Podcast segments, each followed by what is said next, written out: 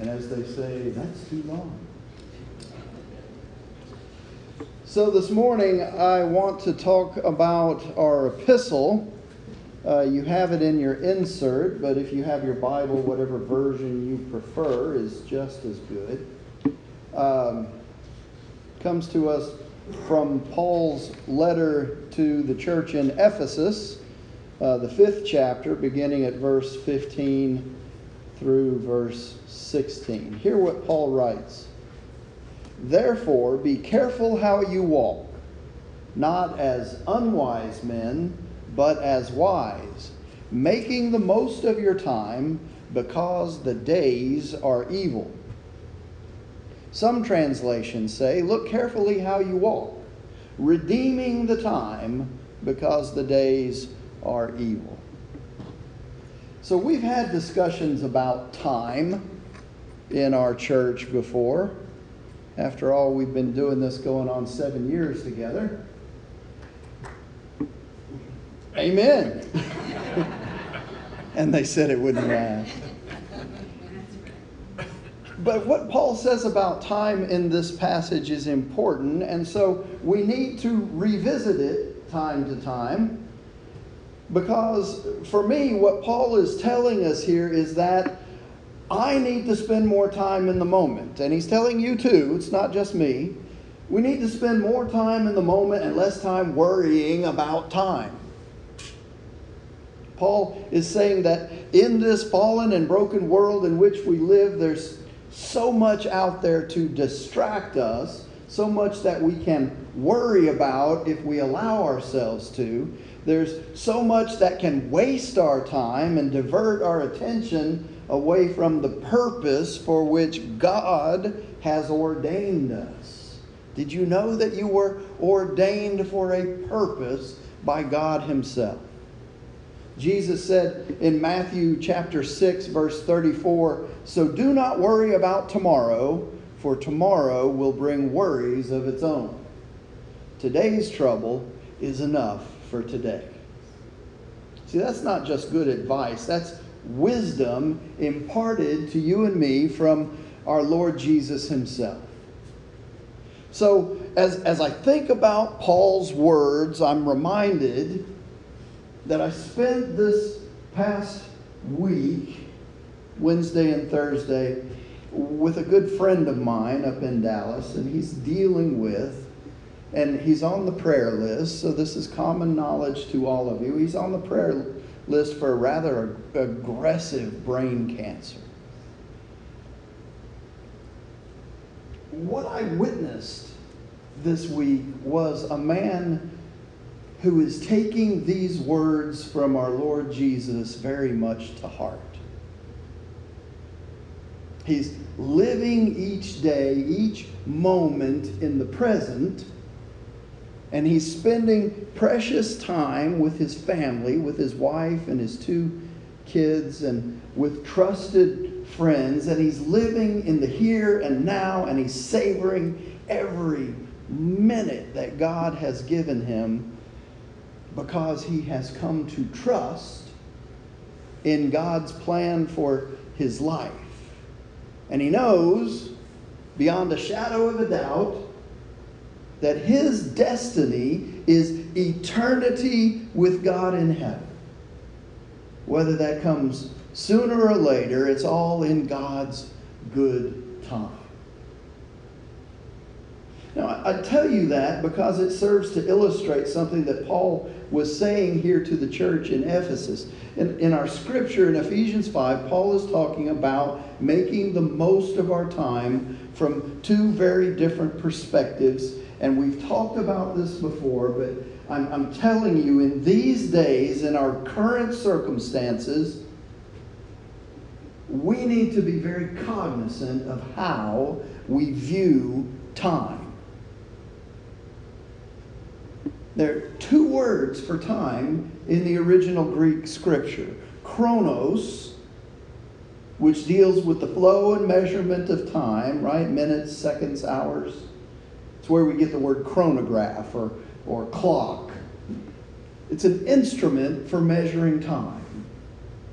And, and kairos, which deals with the concept of the perfect time, God's time, the right moment in time. In Kairos time, we're talking about time in terms of quality, not quantity. Why is this important? Why do we need to revisit this concept from time to time? Well, we tend to be slaves to time, chronos. We run around taking stock of hours and minutes, don't we? We, we count the days, we mark the time, we watch the clock. See, truly God's desire is to restore all of humankind to the eternal beings He created us to be. Beings that are not bound at all by chronos. Beings that don't define themselves by the clock. See, we are eternal beings trapped in this fallen state of temporal existence. And the only way back to our created state is redemption through Jesus Christ. See, through him we can redeem our time and get back to experiencing Kairos time the way that God intended. As a Christ follower, you can choose your moments. That is, you can decide to spend your time on things that matter for the kingdom. And you can choose to let those things that cause you frustration and anger, you can choose to let those pass you by. As our Facebook has taught us, you can keep scrolling. You don't have to stop and comment. It's not easy. It takes real work and prayer and study. But we can redeem our time by turning the time over to Jesus. See, through, through Jesus, we overcome our squandered past, whatever that might be for you. And we can be instruments right now, here and now, even in these days where evil seems to reign. We can be instruments for good in the lives of our families and for the advancement of the kingdom of God in the world. See, in Christ, regret turns to satisfaction and hope. Chaos, disorder, anger, in Christ that turns to shalom, peace. Psalm 90:12 says, "So teach us to number our days that we may present to you a heart of wisdom." See, the psalmist there is talking about awareness that our time on earth, chronos, is limited, but he's also saying that because we know that limitation, we have to recognize the kairos moments and use them wisely, which is moments used in accordance with God's perfect will.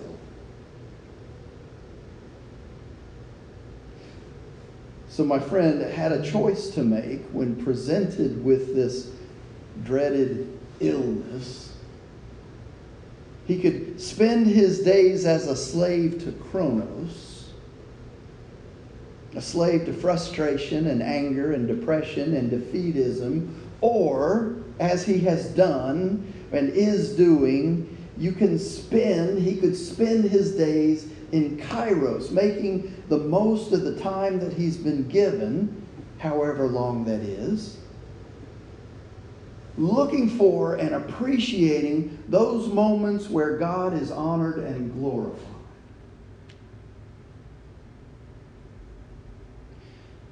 So, for those of us who struggle concerning time,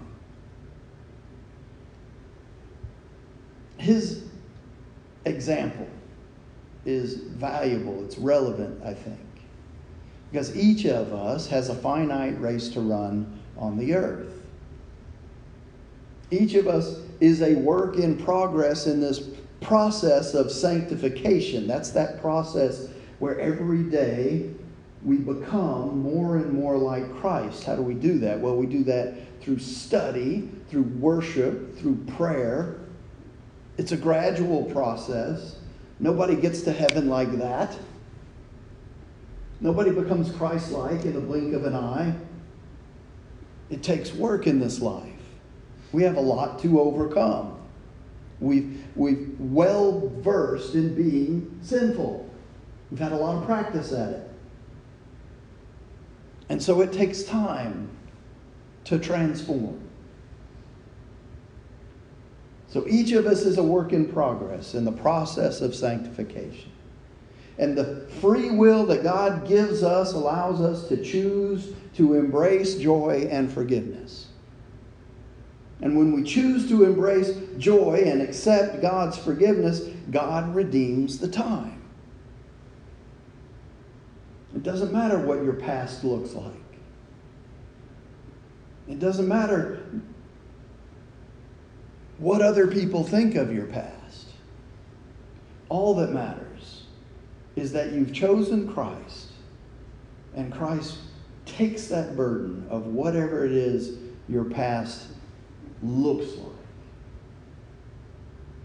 And he casts it as far as the east is from the west.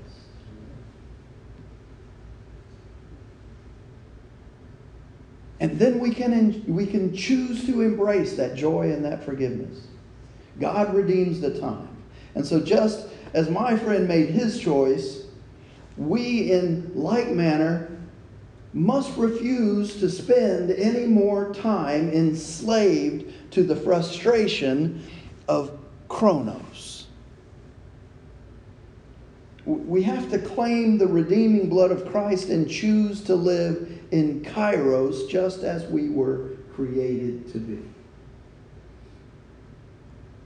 So, my hope is that you receive this message and that your time here this morning is a Kairos moment for you. Time well spent.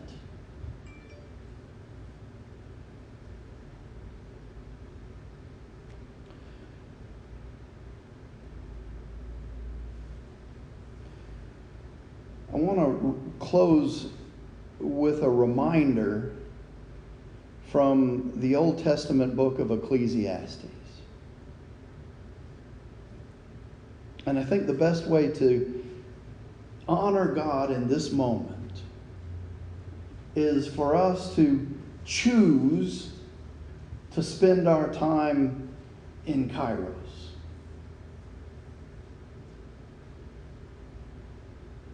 And so I choose to pray God's promises in Ecclesiastes if you join me.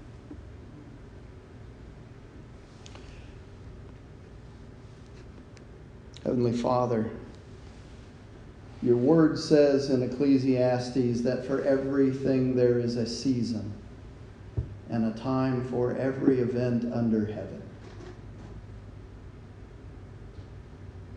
And Father, among those events listed there is a time to heal and a time to be forgiven. And so this morning, God, we gathered here in this sanctuary, in this holy place, because we want to be in that time of healing. Through your power and in your time, we are seeing the healing of the physically afflicted. We are witnessing the lifting up of the mentally, emotionally, and spiritually poor by showing them the love of Jesus. In your perfect will, Lord Christ, as you move the giving hearts of your people in this community, we intend to carry on that kingdom work as your missional church until you come again. This morning, Father, we gather with a need to experience some of the other events under heaven mentioned in Ecclesiastes. A time to plant seeds, a time to build up the kingdom, a time to laugh, a time to dance, a time to embrace, a time to love, and a time for peace. And Father, we are not Christians in a vacuum. We know that there is a world out there that is hurting. And so while we rest here for a moment away from the worries and the struggles of the world, we pause to remember that all of the other events under heaven are still taking place out there even now. While we're resting in you here, out there is still much work to be done. There's still a season of brokenness, poverty, sickness. There is still a time to die, still a time to weep, a time to mourn, a time to seek, a time to tear down, a time to throw away, still a time to hate, still a time for war. And so we fall to our knees this morning and we pray to you Almighty God, for mercy, for grace, for those times, that they would be overcome by your mighty hand and by your loving kindness. That you, O oh God, would usher in a new season of redemption and healing and light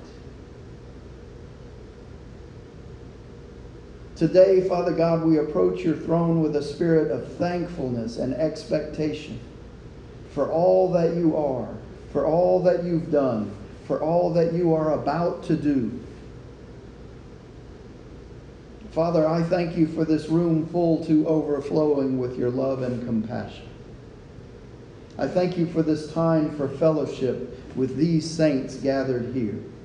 I thank you for the gift of healing, the gift of music, the gift of joy, and for your constant provision in our lives. Father, I ask that you bless us and strengthen us to serve you better in the seasons to come in our daily work and in our ministry. Because, eternal Father, time is in your hands. You are Alpha and Omega. You are the beginning and the end. And so, by the power of the Holy Spirit, we commit this time this time under heaven to you, sovereign God, giving you all the honor and the glory. In the precious name of Jesus we pray. Amen.